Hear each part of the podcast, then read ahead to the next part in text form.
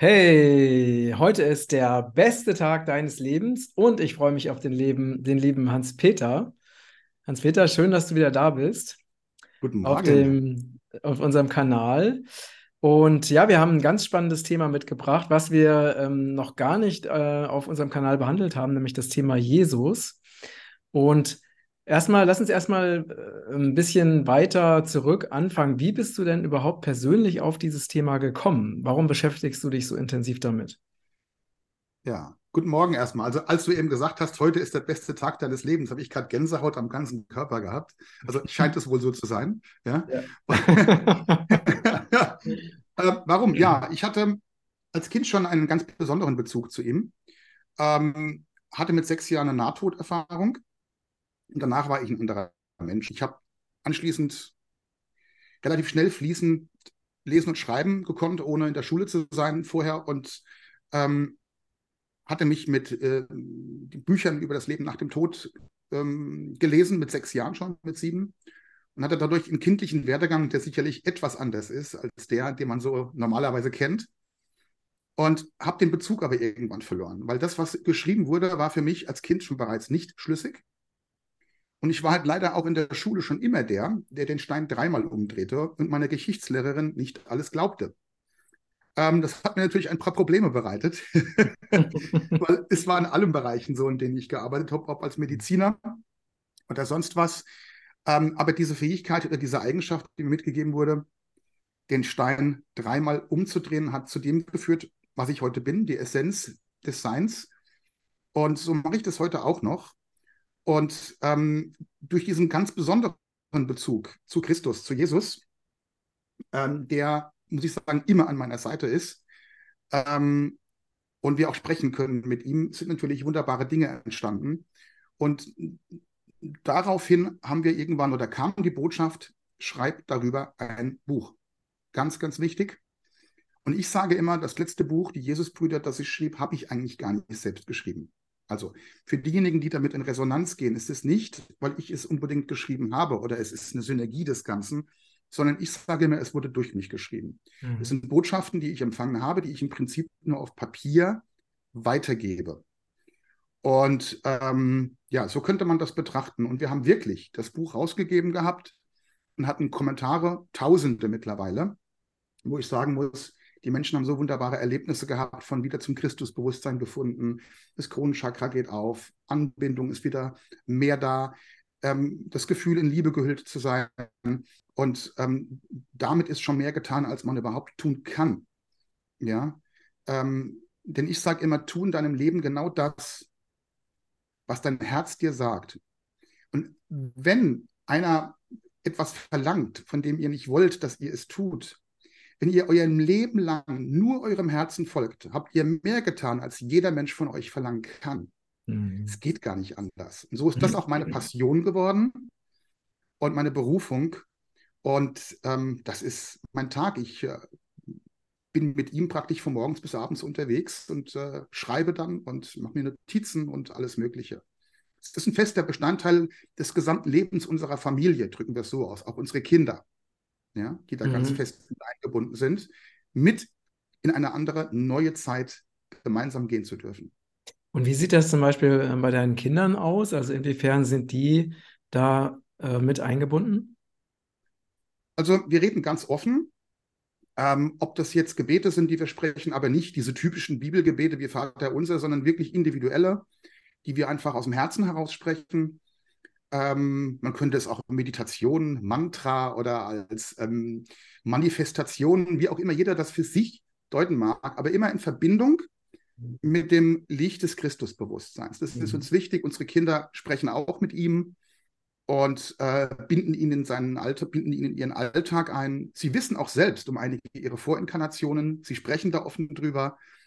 Und also wir gehen mit diesen Themen wirklich sehr, sehr offen um weil ich glaube, dass wir dadurch den Kindern wirklich Wege ermöglichen können in der Zukunft, ähm, die für uns sehr wichtig sind. Ich glaube, irgendwann mhm. sind wir an dem Punkt, wo wir von den Kindern lernen dürfen. Mhm.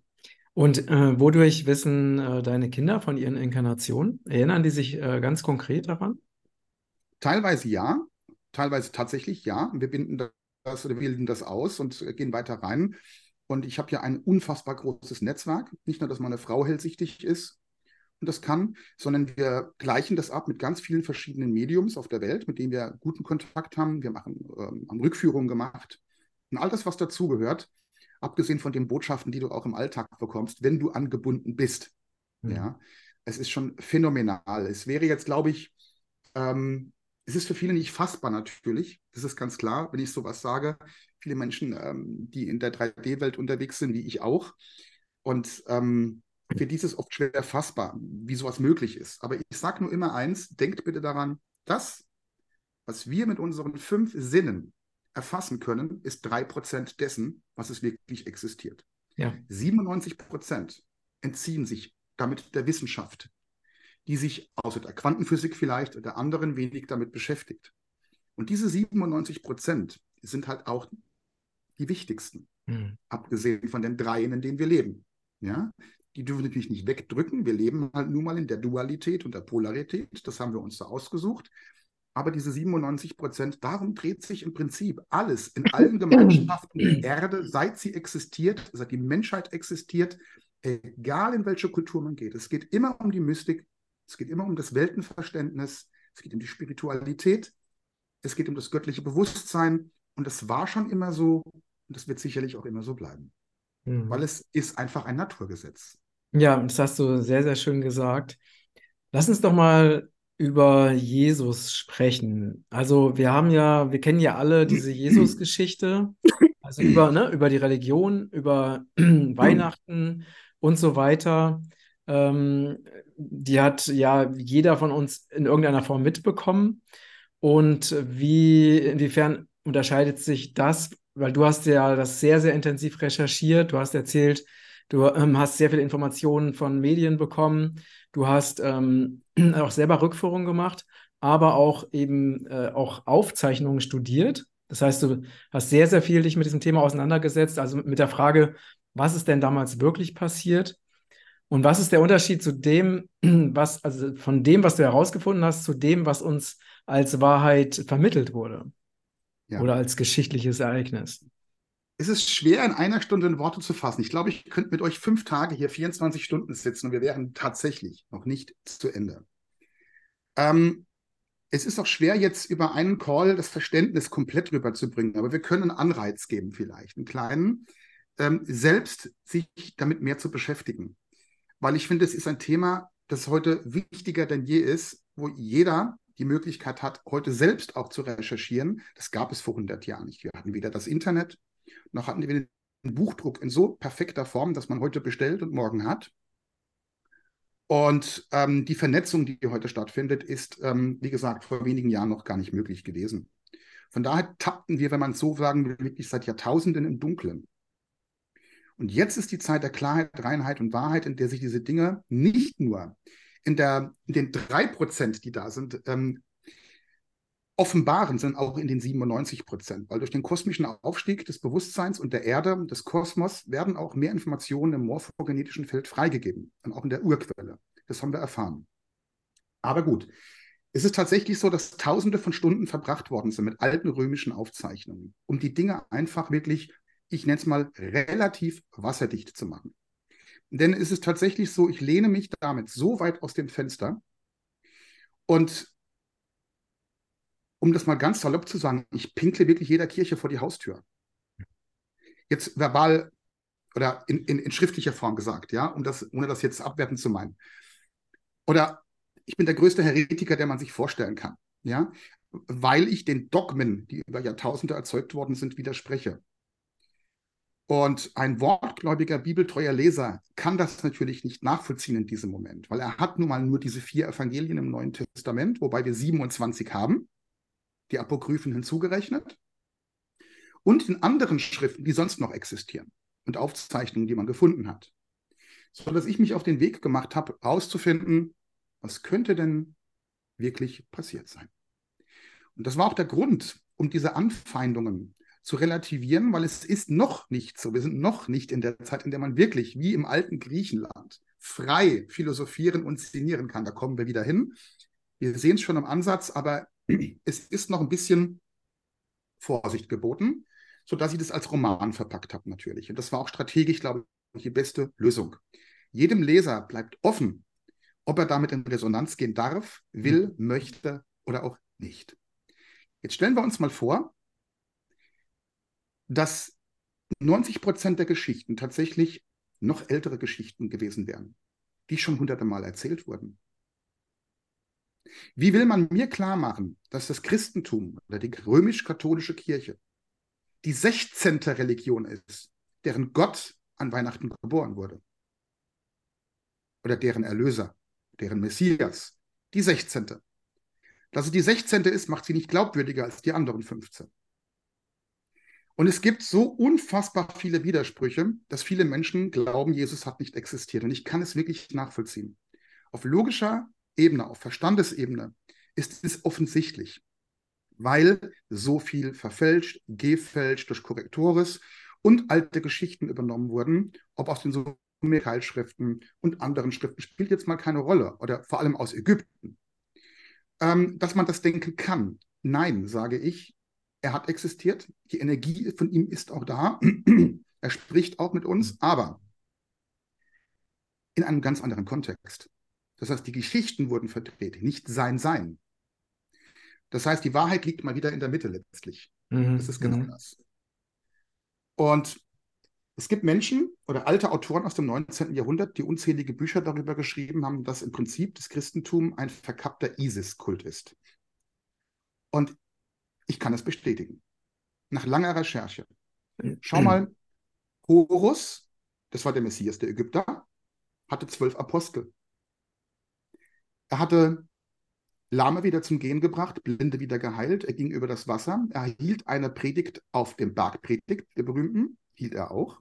Er wurde am Kreuze gehangen, neben zwei Dieben, Horus. Er sandte 72 Jünger aus, diese berühmten 72, die auch Jesus aussandte.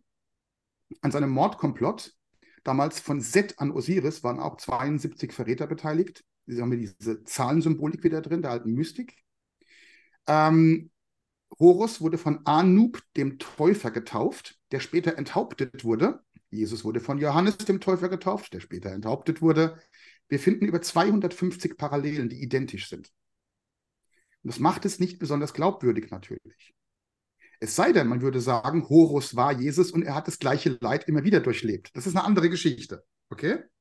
Wir müssen ja offen sein mit dem Geist. Aber es macht es schwierig ähm, es anzunehmen. Und wenn du dir siehst, Maria und Josef sind erfundene Namen. Sie hießen ja alle ganz anders. Auch das J gab es noch nicht zu dieser Zeit. Es gab kein J. Es wurde nicht gesprochen und nicht geschrieben. Die Kelten nannten ihn Ihesus. Und ihr alter Gott hieß Ihesus. Ja? Die Araber nannten ihn Isa. Ja? Und ähm, das Spannende ist, wenn wir Maria und Josef zum Beispiel nehmen. Josef, okay. Wir reden in der Bibel vom Brot Gottes, das gebrochen wird. Und in der ägyptischen Mythologie gibt es einen Seb. Und der Seb gab das Brot Gottes an Horus, an den Messias. Sein himmlischer Vater, könnte man es sagen. So ein bisschen, ja? Und Seb, aus Seb wurde Josep und Josef. Man hat es nur abgeleitet. Und der be höchste Beweis, den es dafür gibt, ist, was ist der Spitzname für Josef in Bayern und in Österreich? Sepp. Mhm. Kein Mensch weiß, was Josef mit Sepp zu tun hat, weil es ist ja kein Kürzel. Mariana könnte man Marie sagen. Ja, mhm. ähm, also es hat ja mit dem Wort Josef offensichtlich so wenig zu Sepp und Josef sind zwei völlig unterschiedliche etymologische Begriffe.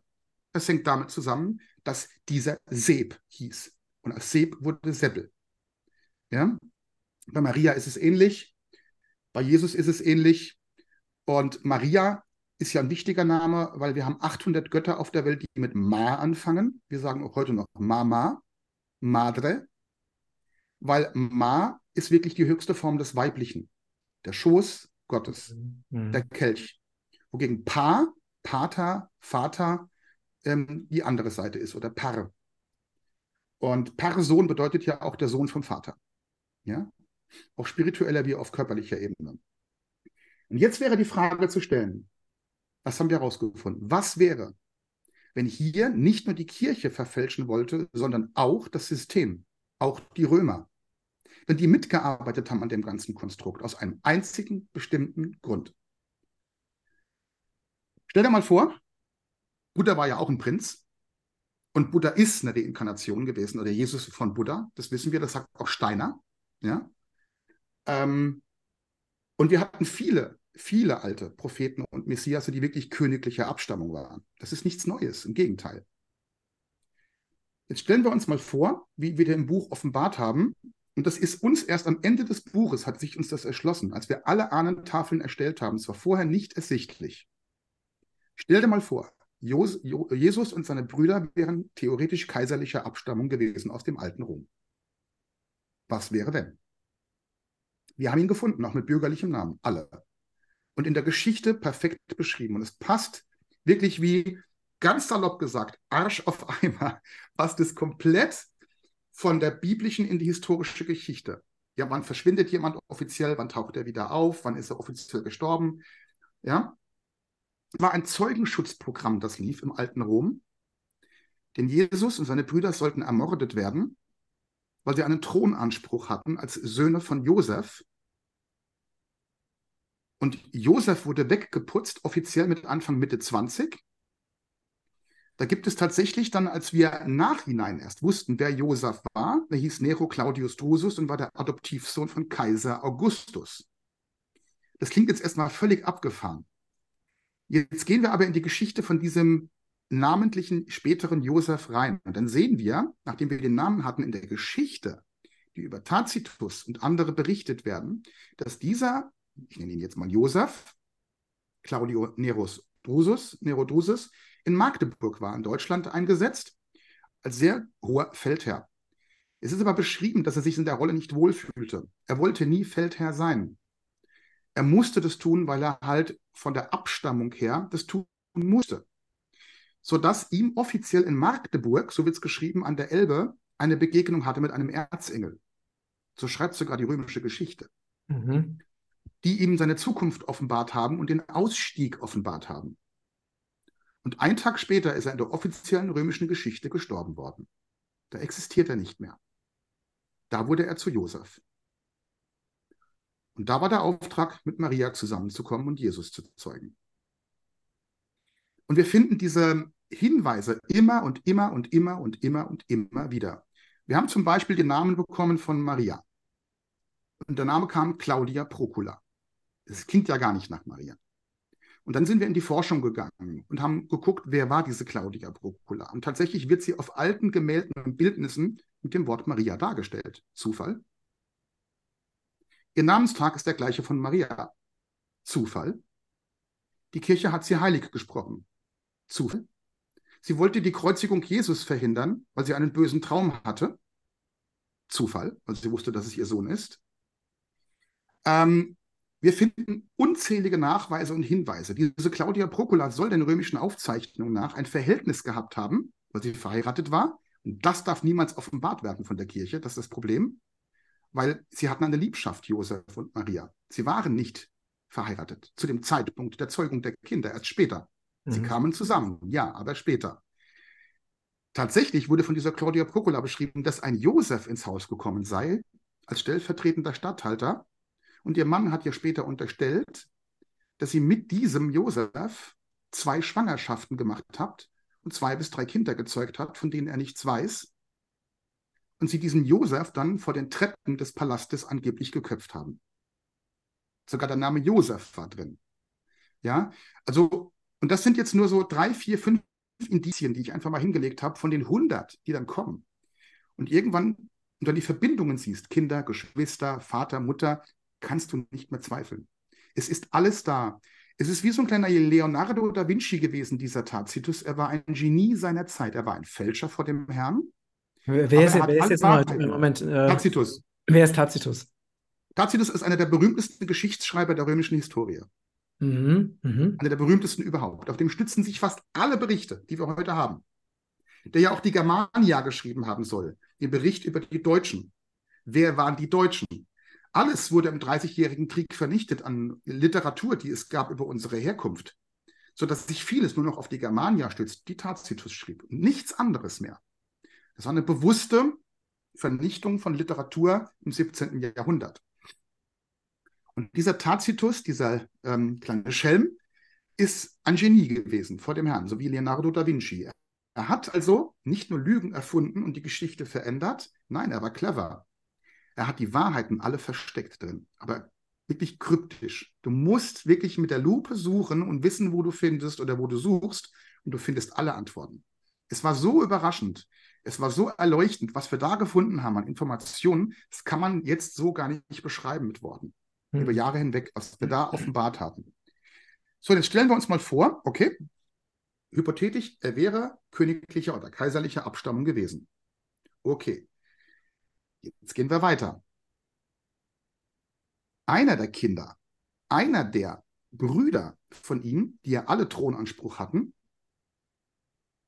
hat eine Frau geheiratet, die die Tochter von Kleopatra der Siebten in Ägypten war. Das heißt, wir haben hier in der Thronfolge Roms, und damals gab es ja das Weströmische und das Oströmische Reich. Weströmisches Reich war Kaiser Augustus, Oströmisches Reich war Marcus Antonius, deren Geliebte ja Kleopatra war. Marcus Antonius war aber ein Feind von Augustus und umgedreht. Marcus Antonius beherrschte das Oströmische Reich, nochmal, Augustus das Weströmische. Da Marcus Antonius mit Kleopatra verbandelt war, hat er die griechische, weil sie war Ptolemäerin, also griechische Abstammung, hat er die Philosophie und die offenen geistigen Lehren der Griechen bewundert, wogegen die Römer nur eins konnten: okkupieren, assimilieren, erobern und kaputt machen. Er hat die ägyptische Kultur geliebt über alles. Und so hat er seinen Kindern und Söhnen natürlich Teile des Oströmischen Reiches vermacht. Und jetzt stellen wir uns mal vor, wir haben herausgefunden, dass einer der Kinder von Josef, der auch kaiserliche Abstammung war, Tochter von Kleopatra und Marcus Antonius heiratete, was offiziell ist. Und damit hätte diese Linie dieser Brüder Anspruch auf das West- und das Oströmische Reich zugleich. Mhm. Das waren Staatsfeinde Nummer eins für Kaiser Augustus und sein Nachfolger Tiberius. Aufgrund dessen, dass sie die Gottesverbundenheit hatten, dass sie für die offenen geistigen Lehren standen und nicht für Okkupation, Assimilation, Eroberungsfeldzüge und Kriege und die Expansion des römischen Reiches, wenn die an die Macht gekommen wären, die hätten allen römischen Gebieten wieder Autonomie erteilt, den Ländern wieder ihre Rechte zurückgegeben, das Sklaventum abgeschafft und eine christlich-griechisch-westliche Religion erschaffen, die wirklich Nächstenliebe predigt. Das war ihr Auftrag tatsächlich. Das heißt, Afrika, Mauretanien, Ägypten, Oströmisches Reich, große Teile wurden von Marcus Antonius an die Kinder vermacht. Und dadurch, dass die andere Hälfte der Brüder von ihm Anspruch auf den weströmischen Kaiserthron gehabt hätten in der Linie, hätte man das ganze römische Reich in sich gesprengt. Das war ein riesen Pulverfass, was dort war. Das ist, was wir historisch herausgefunden haben. Das ist uns aber erst gekommen, nachdem das Buch zu Ende war und die ganzen Recherchen, weil dann haben wir die Zusammenhänge erst erkannt. Das wussten wir ja vorher auch nicht. Aber es macht solchen Sinn und es ist so logisch und es erklärt auch, warum bereits schon zu der Zeit von Jeschua, wie die Kirche sagt. Also Jeschua, Jeschua ist jetzt Jesus? Oder? Jesus. Okay. Genau. Das erklärt auch, warum elf von zwölf Apostel laut der Kirche hingerichtet wurden und über Jahrzehnte verfolgt wurden. Sie waren die Staatsfeinde Nummer eins, weil sie eine Bedrohung für den Kaiserthron und für das römische Reich waren. Und Augustus wollte ja machtpolitisch die Alleinherrschaft. Also sein Ziel war es ja auch, Marcus Antonius zu töten und zu vernichten. Es gelang ihm ja auch später. Ist ja passiert. Ja? Später ging das Römische Reich ja nur an Augustus über. Das heißt, er hat es ja geschafft, ja, alles ähm, zu assimilieren. Und das ist so der historische Hintergrund, der hinter der ganzen Geschichte steckt. Dass zudem auch noch gerade diese Familienlinie für das Christusbewusstsein stand, macht es nicht besser. Mhm. Und wir sehen auch tatsächlich in den römischen Aufzeichnungen, dass alle die, die aus dieser Linie entstanden, auch die ganzen Geschwister von Maria Magdalena, ihre Mutter, ihre Enkel alle ermordet worden sind vom Kaiser. Auf Auftrag von Kaiser Augustus und, und Tiberius. Und zwar nur in dieser Linie. Die musste vernichtet werden, diese Blutlinie. Und das ist ja nichts Neues. Ich meine, Machtgerangel an, an, an Königshäusern hatten wir schon immer gehabt, ja, bis ins hohe Mittelalter, ins späte. Der wurde gemeuchelt, ermordet und vergiftet, was das Zeug hält, ja, weil die Könige oftmals zwölf Kinder von vier Frauen hatten. Wer hat jetzt nun den Thron? Ja, also hier ging es natürlich in erster Linie um machtpolitische Interessen. Sekundär ging es natürlich auch darum, dass das Christentum so erschaffen werden sollte, nach der römischen Vorstellung. Also wir nennen das heute die paulinischen Lehren. Ja? Und ähm, allein das ist eigentlich schon ein historisches Pulverfass. Das ist wirklich ein historisches Pulverfass, was wir hier haben. Dass wir dann, wenn, wenn, wenn diese Sachen Zugang zu der Öffentlichkeit finden, auch anerkannt finden, wir haben hunderte, tausende von Indizien, ähm, die oftmals die Dinge so stützen, dass sie glaubhafter sind als das, was geschrieben steht, weil dort weniger Beweise existieren. Dass man wirklich schon nachdenken muss oder ins Grübeln kommt, boah, was ist da dran? Und wenn dann jetzt auch noch ein Herr Freiherr von Liechtenstein kommt, so ein verrückter Märchenerzähler, und erzählt dann auch noch, könnte es möglich sein, dass sich die komplette Christusgeschichte ausschließlich in Europa abgespielt hat? Dann wäre es natürlich schon sehr eng. Und zu all dem, was du jetzt erzählt hast, wie, äh, wie ist der Zusammenhang dann zu Jesus? Er war die Schlüsselfigur. Er und sein Zwillingsbruder waren die Schlüsselfigur für das ganze Reich, aber auch die Schlüsselfigur, weil es waren ja zwei Zwillingsbrüder. Es war Jesus und sein Zwillingsbruder. Die haben, es gab noch einen zweiten, der wurde aber bei der Geburt weggegeben zur Sicherheit. Später fanden sie wieder zusammen. Er war einer der Apostel und in seinem Kreise, später auch. Und ähm, interessant ist, in ihn ist halt der Christus gefahren. Insoweit ist es vollkommen korrekt in der Geschichte. Ja, er hat das Gottesbewusstsein und die Anbindung an die Urquelle Gottes gehabt. Und damit floss Gott durch ihn durch. Mhm. Vergessen wir aber nie, was er sagte. Er sagte, tut es mir nach und tut noch Größeres. Er wollte uns damit sagen, dass diese Christusenergie durch alle von uns fließen kann. Dass wir alle mit Gott sprechen können und dafür keine Kirchen, Pfarrer oder Mittler brauchen. Wir können es, nur werden wir klein gehalten, wie Lemminge.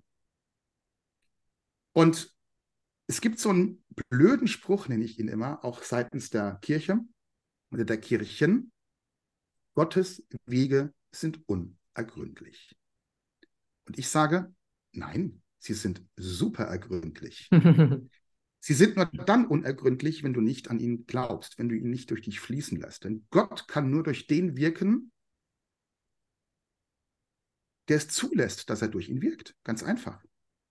Wenn wir es mit dem Verstand nicht zulassen und zu sehr im Logos sind, können wir unmöglich natürlich dieses Werk vollbringen. Ja? Es bedarf eines festen Gottesvertrauens. Das ist ganz offensichtlich.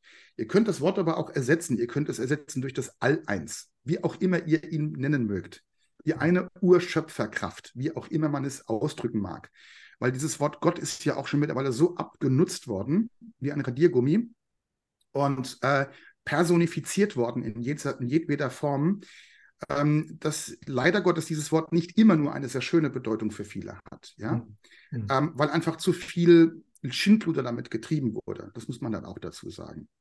Ja? Jeder darf das so für sich ähm, empfinden, wie er es für sich stimmig empfindet. Nennt sie Schöpferkraft, die Urquelle, des All-Eins, wie auch immer ihr das nennen mögt, der Äther. Ja?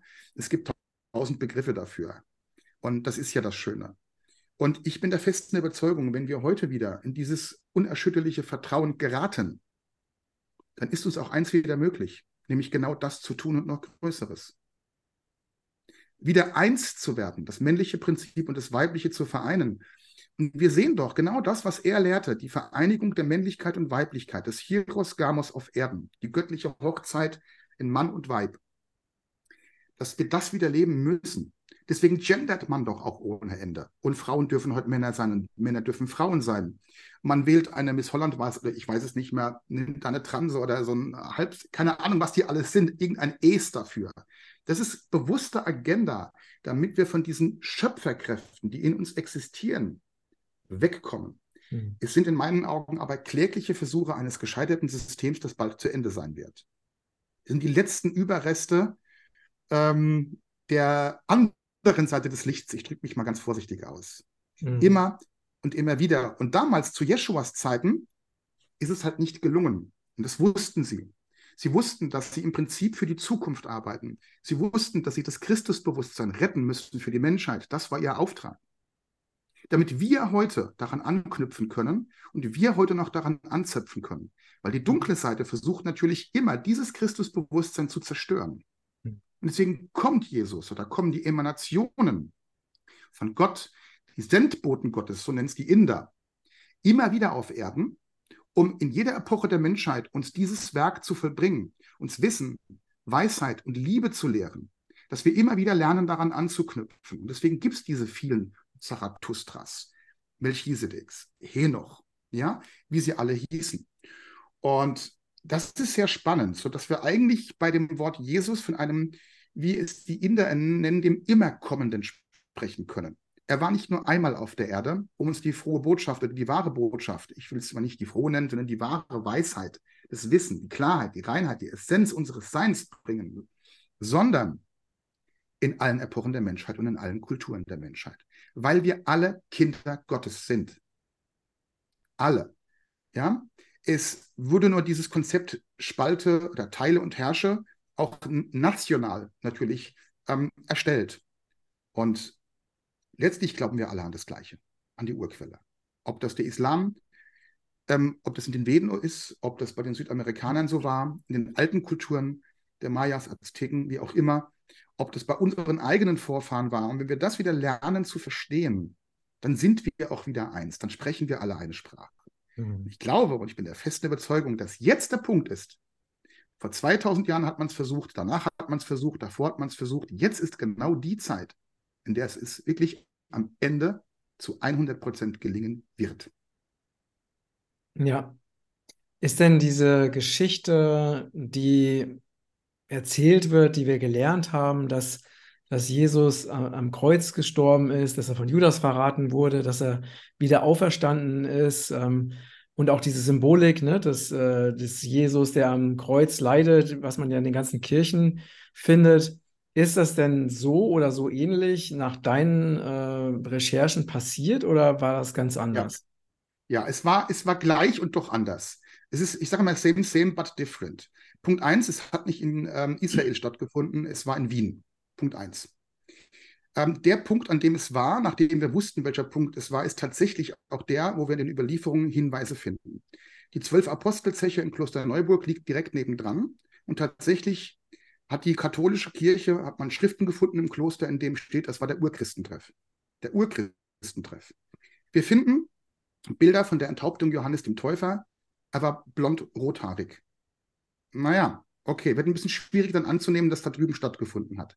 Wir finden Bilder von, der, von Johannes dem Täufer ähm, und wir sehen auf den alten Gemälden im Mittelalter europäische Hintergründe.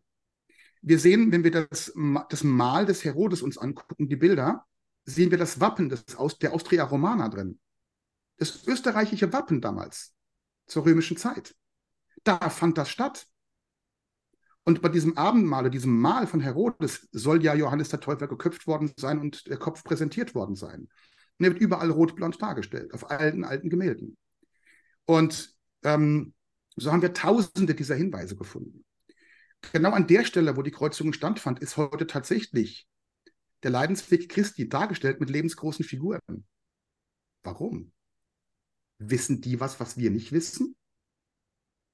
Und, und, und, und, und. Also es scheint in Europa sich abgespielt zu haben, ein großer Teil der Legende. Ja, Punkt eins. Punkt zwei, die Kreuzigung fand unserer Meinung nach statt, ja. Ähm, aber er starb nicht, weil er hing ja nur sechs Stunden am Kreuz. Und teilweise brauchen die Menschen damals, und das ist überliefert, tatsächlich 48 bis 72 Stunden, um am Kreuze zu sterben. Das war Standard. So, er hing aber nur sechs. Und es war gesteuert.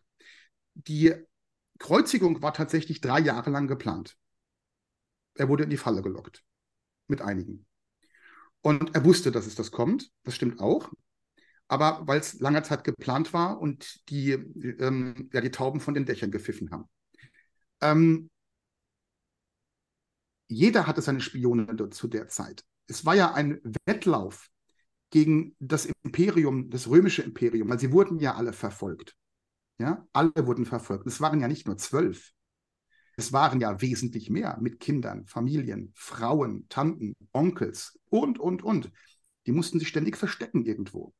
Und deswegen wurde auch ein Versteckspiel getrieben natürlich. Man hat sogar Rollen getauscht oft. Der eine gibt sich als der andere aus und, und, und. Das sind die interessantesten Sachen. Was aber auch logisch und schlüssig ist, weil wie würden wir es denn tun, wenn wir verfolgt werden würden?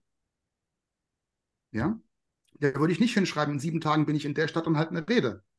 Ja, und dann machen wir das ein bisschen anders natürlich.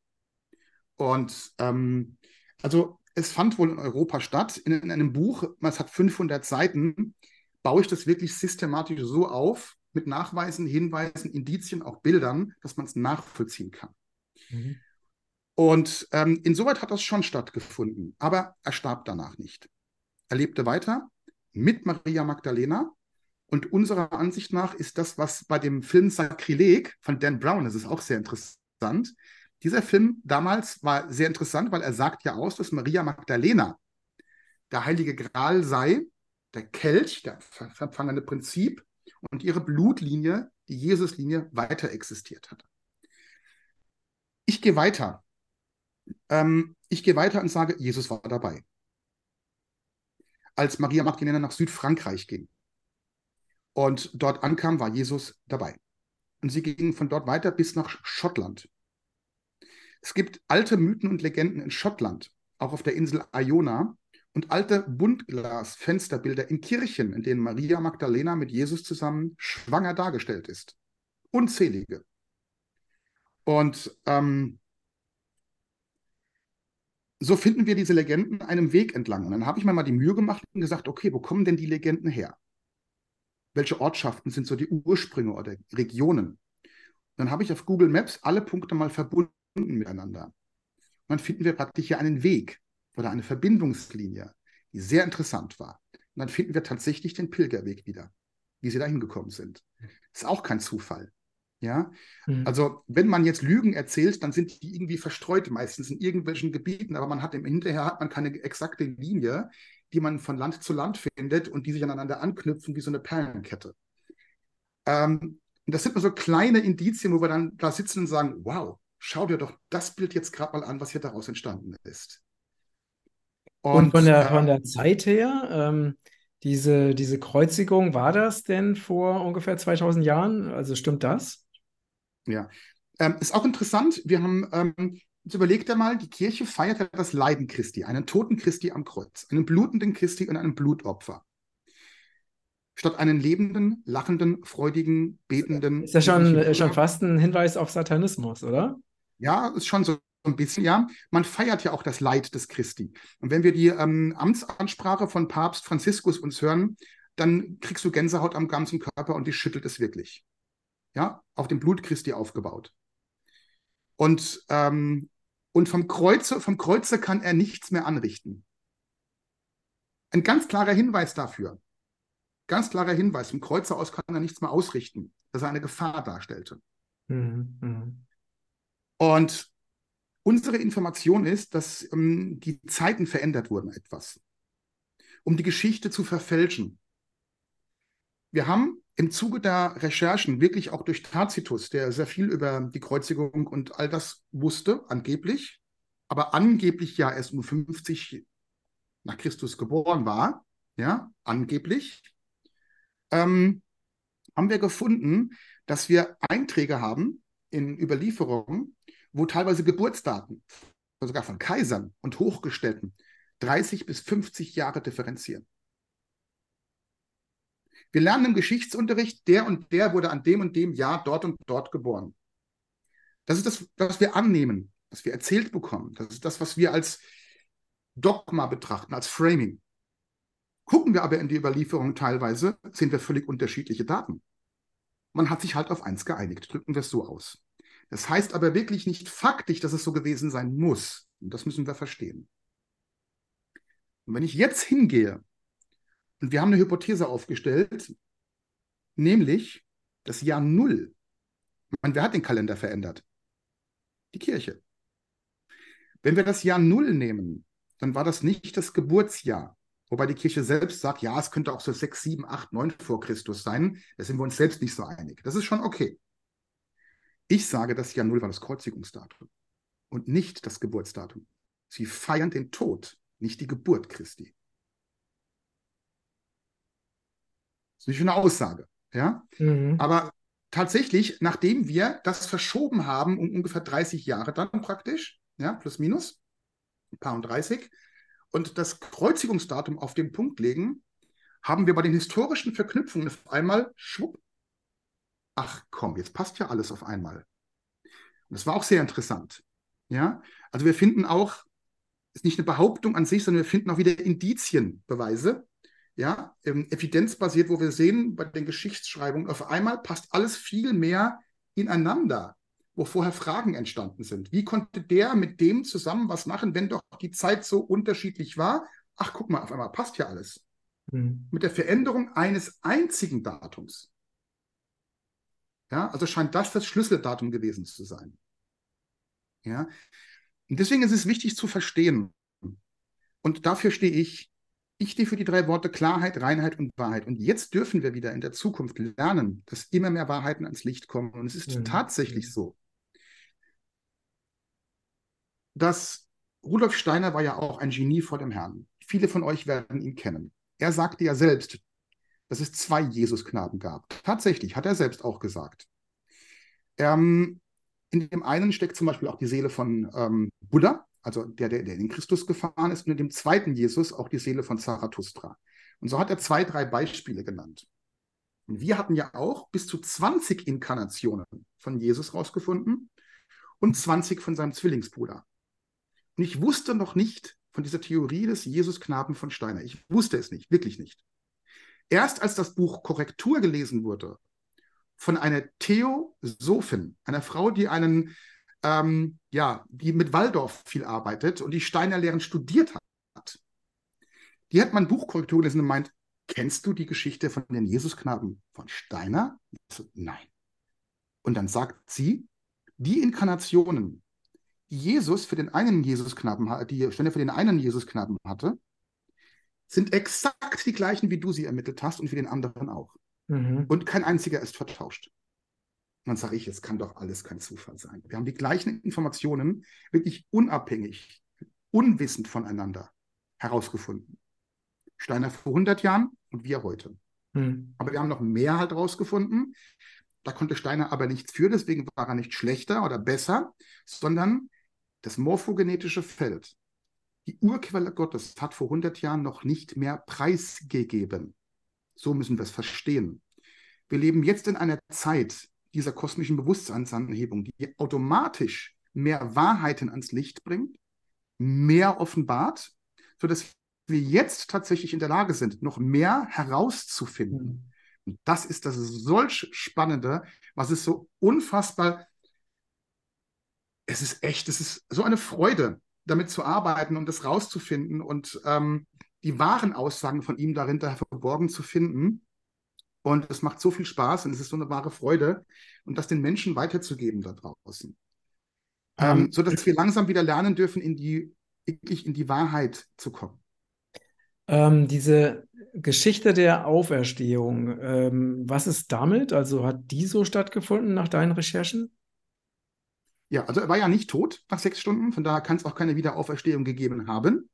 Punkt zwei. Mhm. Ähm, wir finden Nachweise zum Beispiel im Evangelium des vollkommenen Lebens, aber auch in anderen Bibeltexten, dass ein gewisser Nikodemus von Maria beauftragt wurde, auf dem Markt zentnerweise Aloe und Myrrhe zu besorgen zur Salbung des Christus. Wenn wir jetzt reingehen, wer schon mal von dem Wort Anabiose gehört hat, Regenerationsstarre, dass Menschen nach drei Tagen wieder auferstehen, dazu wird Aloe und Myrrhe zentnerweise benutzt. Ach komm, Zufall. Und die Anabiose dauert in der Regel 72 Stunden, also drei Tage. Das ist sowas, ist das sowas wie ein, wie ein Scheintod? Ja. Mhm. Genau. Das ist eine Art Wiederauferstehung. Der Mensch praktisch wird dann drei Tage ähm, bei etwas über um die 40 Grad mit Aloe, Myrrhe gesalbt, äh, reinigt sich vorher und tatsächlich kann er nach drei Tagen wie neugeboren wieder auferstehen. Es ist im Prinzip auch ein geistiges und spirituelles Update. Die Menschen bekommen noch mehr Fähigkeiten. Schau dir an, Menschen, die Nahtoderfahrungen machen. Wir haben hunderttausend dieser Berichte. Nachher sind die spirituell viel höher als vorher. Mhm. Haben viel mehr Fähigkeiten auf einmal, als sie vorher hatten. Durch dieses Erlebnis, ja. durch diese Begegnung mit der Urquelle. Und genauso ist es bei einem Regenerationsstauch, bei der Anabiose. Wir finden die Hinweise überall. Also er wurde gepflegt, ähm, er wurde dann wieder nach drei Tagen, wobei oh, drei Tage ist auch interessant, das hat wieder was Astrotheologisches, weil die Sonne verschwindet ja am Weihnachten drei Tage hinterm Horizont. Danach steht sie wieder neu auf. Also wir haben hier den Kosmos erklärt im Grunde genommen, die Wintersonnenwende. Deswegen hat Jesus ja offiziell am 24., zu sagen einigen am 25. Geburtstag. Ja, weil am 21. die Sonne am Horizont für drei Tage verschwindet und dann wieder neu aufersteht. Mhm. Alten Ägypten wurde schon Tausende vor Christus Horus in einer kleinen Krippe, ja, zur Wintersonnenwende und die drei Tage danach durch die Straßen getragen. Es ist ein Synonym, es ist nur ein Hinweis. Jesus ist niemals in der Krippe geboren worden, auch in keinem Stall. Ja, der war schwer reich und adeliger Abstammung. Diese Krippegeschichte finden wir in zig Religionen vorher auch. Es ist ein Sinnbild für etwas, weil am Tag des 21. Dezember und der Wiederauferstehung der Sonne, drei Tage später, der Sohn der Sonne nennt man Jesus auch, ja? Und viele Götter auf der Welt. Stehen die Sonne, dann, dann steht der Sirius, der Stern, ne, dem die drei ähm, aus dem Morgenland gefolgt sind. Und ein Sternenhaufen, der heißt tatsächlich die drei Könige. Und der Sternenhaufen Krippe in einer Linie. Das einzige Datum des Jahres, in dem alles auf einer Linie steht. Krippe, heilige drei Könige, der Sirius und die Sonne. Das ist im Prinzip, ist es astrotheologisch erklärt. Uns wird die Welt erklärt damit. Der Kosmos wird uns erklärt und nichts anderes. Ähm, eine Frage, die mir jetzt gerade noch kommt, ist, welchen, also warum wurde die wahre Geschichte so verfälscht? Also was war, also warum wurde das gemacht? Was war der, war das ein Zufall oder war das, war das Absicht? Was denkst du denn? Na, ich denke natürlich, dass es Absicht war. Aber was ist der, was, was ist der, was ist der Zweck? Also warum wurde das verfälscht? Ja. Da zitiere ich auch wieder einen Bibeltext, jetzt aber nur sinngemäß, nicht wortwörtlich, der gesagt hat, die Pharisäer haben das Wissen vor den Menschen so sehr versteckt, dass sie keine Anbindung an Gott mehr finden können und sie selbst auch nicht mehr. Es geht darum, uns unsere Schöpferkraft zu entrauben, zu berauben. Es geht darum, dass wir nicht mehr wissen, wer wir sind. Denn wenn wir unseres Potenzials gewahr werden, wäre ein Herrschaftssystem dieser Art auf der Erde nicht mehr möglich. Mhm. Mhm. Das ist ja der Grund, warum man gendert. Das ist der Grund, warum man uns als klein. Das ist der Grund, warum man sagt, du kannst nicht zu Gott sprechen. Das darf nur der Pfarrer oder der Bischof. Das ist der Mittler zwischen dir und Gott. Das ist der Grund, warum man uns erklärt, dass es keine Männlichkeit und Weiblichkeit ist und alles liberal wird auf einmal, ja, in jeder Form. Und das sind all die Gründe der Dinge, die passieren, die passieren, damit Kriege stattfinden können, damit Spaltung stattfinden kann. Es geht im Prinzip nur, ich kriege wieder Pfeifen ins Ohr, es geht immer wieder nur um die andere Seite des Lichts, die das Christusbewusstsein zerstören will, mit mhm. aller Macht. Mhm. Dualität. Und wir dürfen lernen, und das ist eine wichtige Botschaft für euch da draußen, Hört auf, das Böse zu bekämpfen. Das ist nicht die Lösung. Kampf ist niemals die Lösung. Die Lösung ist tatsächlich, wir sind alle hier inkarniert in der Welt der Polarität und der Dualität. Akzeptiert es doch einfach und lebt damit. Das heißt, wir dürfen jetzt lernen, die finstere Seite zu akzeptieren und zu respektieren. Nur sollt ihr sie nicht annehmen. Das ist der Unterschied. Und wenn wir die finstere Seite respektieren und ihnen ihren Platz gewähren, der ein kleiner eigentlich ist, dann lassen sie uns auch in Frieden. Das ist der entscheidende Punkt. Wenn, wenn wir Licht sind, kann keine Dunkelheit in uns entstehen.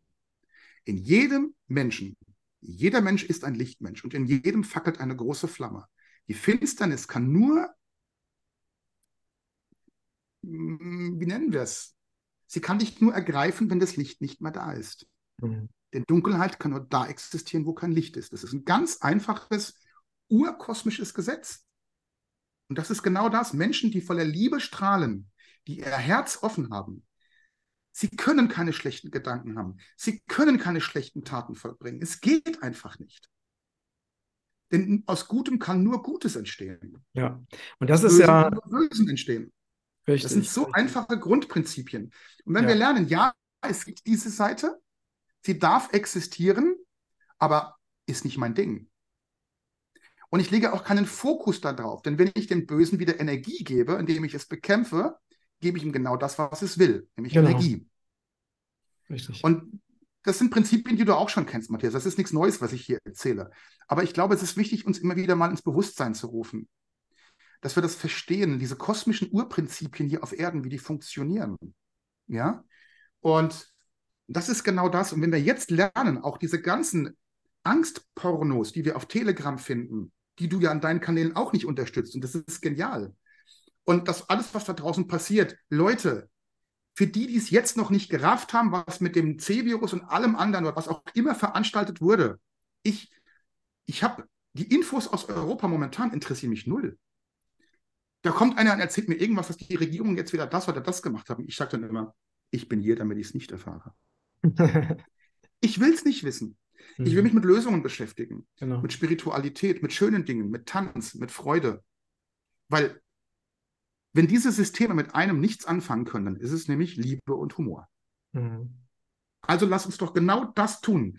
Erst recht, weil diese Zeit so ist, wie sie ist. Dann geben wir ihr keine Energie. Und je einfacher und schneller kommen wir in die neue Zeit, die wir uns wünschen. Und das ja. ist genau das. Und die, die immer, hast du das wieder gehört und das wieder gehört und das wieder gehört? Leute, meine, mein Tipp ist, hey, hatten wir nicht eben Spaß am Tisch? Hatten wir nicht gerade eine schöne Zeit zusammen? Lass uns doch ein paar Witze machen. Lass uns Humor. Lass uns über schöne Dinge unterhalten hier an unserem Tisch. Wenn ihr mal am Kaffee in Deutschland oder in Österreich oder wo auch immer sitzt. Und wenn das eure Bekannten und Freunde nicht tun und weiter in diesem Negativmuster bleiben, dann habt doch auch mal die Stärke. Habt den Mut. Nehmt euren Latte Macchiato und sagt, passt auf, Freunde. Ich mache jetzt eins. Ich nehme mein Latte, setze mich jetzt an den Tisch nebendran und genieß einfach mal die Sonne, die gerade scheint und die Natur. Ihr könnt euch mal ganz kurz überlegen, wie ihr damit umgeht. Wenn ihr wieder in einem anderen Modus seid, ey, ich komme so gern zurück, das glaubt ihr gar nicht, ja? Habt mal den Mut. Und auf einmal werdet ihr merken, dass mit denen was passiert. Weil wenn ihr dann wirklich aufsteht und rübergeht, dann werden die merken, ey, da meint's ernst. Und da werden die anfangen nachzudenken. Und ich glaube, in den Großteilen der Fällen werdet ihr das Ruder für alle rumreißen dann habt ihr etwas Gutes für alle getan in dem Moment. Und dann könnt ihr wieder zurück an den Tisch gehen. Ja. Steht zu euch, wenn ihr euch unwohl fühlt in einer Atmosphäre. Ich erlebe es immer, die Leute bleiben einfach drin. Sie ertragen es, weil sie wollen ja nicht auffallend sein. Sie wollen ja, aber hey, ihr habt einen freien Willen, ihr Lieben da draußen. Ihr habt Gott uns gegeben. Ja. Und dieser freie Wille, solange niemandem schadet, steht er euch auch zu. Ja? Und ihr werdet merken, dass wenn ihr ihn manchmal lebt, wie mit so einem Beispiel, nicht böse werden. Wenn ihr in so einem Beispiel lebt, dass ihr anderen dadurch ein Beispiel sogar werden könnt. Und das ist ja das Spannende daran.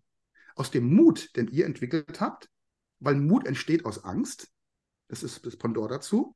Ja, ohne Angst kann es keinen Mut geben. Also habe ich die Angst aufzufallen. Ich will ja nicht jetzt neben der Spur laufen für die anderen. Nein, jetzt entwickle ich daraus Mut das ist wahre Edeltum und Rittertum. Darin wurden die Ritter ausgebildet, aus Angst, Mut, und zwar Edelmut auch, zu regenerieren. Setzt euch an den Nachbartisch, ihr schadet niemandem. Ich glaube, ihr könnt dadurch, wenn überhaupt, nur einen positiven Synergieeffekt herausholen. Okay, aber nur am Rande so ganz kurz. Ja, also sehr, sehr wertvoll. Ähm, das sehe ich ganz genauso, ne? Wenn wir uns äh, an unsere wahre Schöpfermacht erinnern, dann erinnern wir uns daran, dass wir alles äh, gestalten können, so wie es wirklich dem, dem Göttlichen und auch unserem inneren Ruf entspricht. Und dann nehmen wir halt die Aufmerksamkeit weg von den Dingen, die wir nicht mehr erschaffen wollen. Ne? Weil äh, wir erleben das ja auch immer wieder bei, bei Menschen, die zwar auf einer Ebene verstanden haben, wie das dunkle System funktioniert, aber noch so sehr auf der 3D-Ebene verhaftet sind, dass sie der, der dunklen Seite noch so viel Macht und Aufmerksamkeit schenken, dass sie sie, ob, obwohl sie es eigentlich nicht wollen, trotzdem die dunkle Seite nähern und stärken. Ne? Das heißt, sie ja, das unterstützen diesen, diesen Energievampirismus ja. und machen genau das Gegenteil von dem, was sie eigentlich äh, wollen. Das ist halt ja. ne, äh, eigentlich tragisch. Ja, äh, Dietrich Bonhoeffer hat es mal sehr krass ausgedrückt. Ähm, Dietrich Bonhoeffer hatte mal kurz vor Kriegsende damals gesagt, Zuschauen im Angesicht des Bösen ist an sich das Böse. Also ausblenden bringt ja auch nichts, das ist vollkommen richtig. Sondern aber auch nicht den Kampf gegen die Finsternis, sondern wirklich geht in die Freude. Hm. Ja, geht in die Liebe, ja. geht in die Herzöffnung, geht in ja, Humor und Spaß und Tanzenfreude. Ja, das ist so, das ist für viele dann so surreal, die begreifen das gar nicht. Wie können die in der Zeit? ja, gerade erst recht. Gerade jetzt, gerade, weil es geht gerade jetzt, Liebe das ist so wichtig. genau. Und Casey sagte ja auch, wenn es globale Umstrukturierungen geben würde, wenn wir davon ausgehen, dass tatsächlich noch ein Katastrophenszenario kommen soll, wie in den Maya-Prophezeiungen, was auch immer, dann sagt Casey vor 100 Jahren, der schlafende Prophet aber auch, das, was passiert und wie es passiert ist, hängt von uns ab. Je mehr die Menschen im Christusbewusstsein sind zu dieser Zeit, desto glimpflicher wird es ablaufen und desto mhm. sanfter wird der Übergang in die neue Zeit sein. Gleiche Botschaft. Ja. Same, same, but different. Weil Casey sagte auch, nicht die Planeten steuern die Menschen, sondern die Menschen steuern die Planeten. Und das wissen die da oben. Und das wissen auch andere Kräfte, Wesenheiten und Mächte dass wir tatsächlich eine Sonderstellung im Kosmos haben, die Erde. Ihr sind nicht so klein, wie ihr denkt. Im Gegenteil. Wir bekommen es nur erzählt. Wenn jeder von uns seine wahre Größe erkennt, dann werden wir auch erkennen, welchen Teil wir im Kosmos darstellen. Und dann werden sich vielleicht auch uns mal wieder andere Völker, ich drücke es mal ganz vorsichtig aus, vorstellen. Hm, ja, schön. Vielen Dank lieber Hans-Peter, dafür, dass du diese äh, spannenden Einsichten mit uns geteilt hast. Also das gibt auf jeden Fall wieder sehr viel Raum für Diskussionen in den Kommentaren, das weiß ich jetzt schon. Eins habe ich noch zum Ende, fällt mir gerade so okay. ein. Grad, da haben wir gerade interessante neue Recherchen gemacht über lange Monate. Die zwölf. Es gab ja mehr Apostel im Grunde genommen, ja, mit allen Anhängern. Warum hat man die Zahl zwölf genommen? Weil die zwölf eine heilige Zahl ist. Denkt dran, es gibt zwölf Tierkreiszeichen, Haupttierkreiszeichen. Ja, der Zodiac. Wir haben zwölf Tierkreiszeichen am Himmel und die 72 anderen. Wie 72 wie weitere Jünger, die ausgesendet wurden. Hier wird der Kosmos erklärt. Wir haben die zwölf Ritter an der Tafelrunde. Wir haben die zwölf Geschworenen vor Gericht. Wir haben das dreckige Dutzend. Ja, wir haben die Zahl zwölf immer und überall wieder. Wir haben zwölf, der Tag ist in zwei Teile geteilt, a zwölf Stunden. Horus und Seth. Horizont und Sunset. Aus dem Ägyptischen kommen die Begriffe auch tatsächlich. Ähm, die Zwölf spielt eine wesentliche Rolle bei allem im Kosmos. Und deswegen wird die Zahl zwölf dafür benutzt. Und tatsächlich waren es auch zwölf, die den göttlichen Kern in sich tragen. Deswegen waren es auch zwölf Ritter der Tafelrunde. Und gegen Ende habe ich noch einen raus. Ich behaupte, dass die zwölf Ritter der Tafelrunde auch die zwölf Apostel waren. Das sind die gleichen Seelen. Mhm. Und noch viele, viele andere. Und sie waren immer zwölf. Und sie finden alle zu einem gewissen Zeitspektrum, Abständen, finden sie immer wieder zusammen. Um das Gleiche nochmal in Grün zu machen. Um immer wieder gemeinsam zu wirken. Sie finden immer wieder zusammen. Das habe ich in meinem letzten und, und dann was kommen wird auch gut erklärt. An Beispielen, und wir haben die zwölf Hauptgötter am griechischen Olymp. Ja? Und, und, und, ja, im Pantheon. Und die zwölf, die zwölf, die zwölf Asen haben wir ne, bei unseren Vorfahren. Wir haben immer wieder diese Zahl, die eine ganz wesentliche Rolle spielt. Und tatsächlich waren es auch zwölf. Es war wahrscheinlich sogar so, dass die ersten Seelen, die auf der Erde inkarnierten durften, die allerersten Seelen, die hier runterkamen aus der geistigen Welt, tatsächlich zwölf waren. Und zwar zwölf männliche und zwölf weibliche. Mhm. Ja? Also es ist wirklich spannend. Es ist ähm, eine kosmische Zahl. Und diese Zahlen, wie diese 72, die 12, die wir überall auch, in, ähm, auch im Islam, im Buddhismus, in allem finden wir diese Zahlen, gleichen Zahlen wieder, ähm, können auch gar nicht anders sein. Da hat nicht einer abgeschrieben vom anderen, im Gegenteil. Sondern es ist ein Gesetz wie, wenn man sagt, ich springe jetzt vom Hochhaus und die Schwerkraft oder Gravitation oder wie auch immer genannt oder ne, existiert nicht. Ja, wenn ich springe, falle ich trotzdem nach unten, ob ich daran glaube oder nicht. Es ist ein Naturgesetz. Und so sind diese Zahlen, Formen, auch Pentagramme, Hexagramme, ähm, Frucht des Lebens, Blume des Lebens, Metatronwürfel, was auch immer, sind kosmische heilige Zahlen. Und lasst euch nochmal zum Ende hin niemals von irgendeinem Telegram-Kanal, irgendeinem YouTube-Channel oder was auch immer bitte erzählen, dass irgendwas davon satanisch ist. Bitte nicht. All diese Zahlen und Formen sind heilig. Mhm. Gott hat nur das Gute erschaffen. Und wenn es nicht gut ist, ist es nicht Gott. Und all diese Symboliken und Zahlen sind heilig und sie sind lichtvoll. Und genau deswegen werden sie von der dunklen Seite benutzt. Genau deswegen werden sie verdreht. Genau deswegen sollen wir denken, dass alles satanisch ist, Leute. Geht raus aus dem Gedanken. Geht raus aus dem Gedanken. Ähm, alles hat seine Stellung im Kosmos. Und du kannst ein Brotmesser zum Brotschneiden, aber auch zum Töten benutzen. Genauso ist es mit Symboliken, mit Zahlen, weil ich finde immer unzählige 666 und Pentagramm und das ist schlecht und das ist schlecht und Judenstern. Leute, das sind alles heilige Geometrien, die wir für das Licht nutzen können. Und damit wir das nicht mehr tun, haben es die anderen okkupiert. Mhm. Seht es mal aus der Perspektive.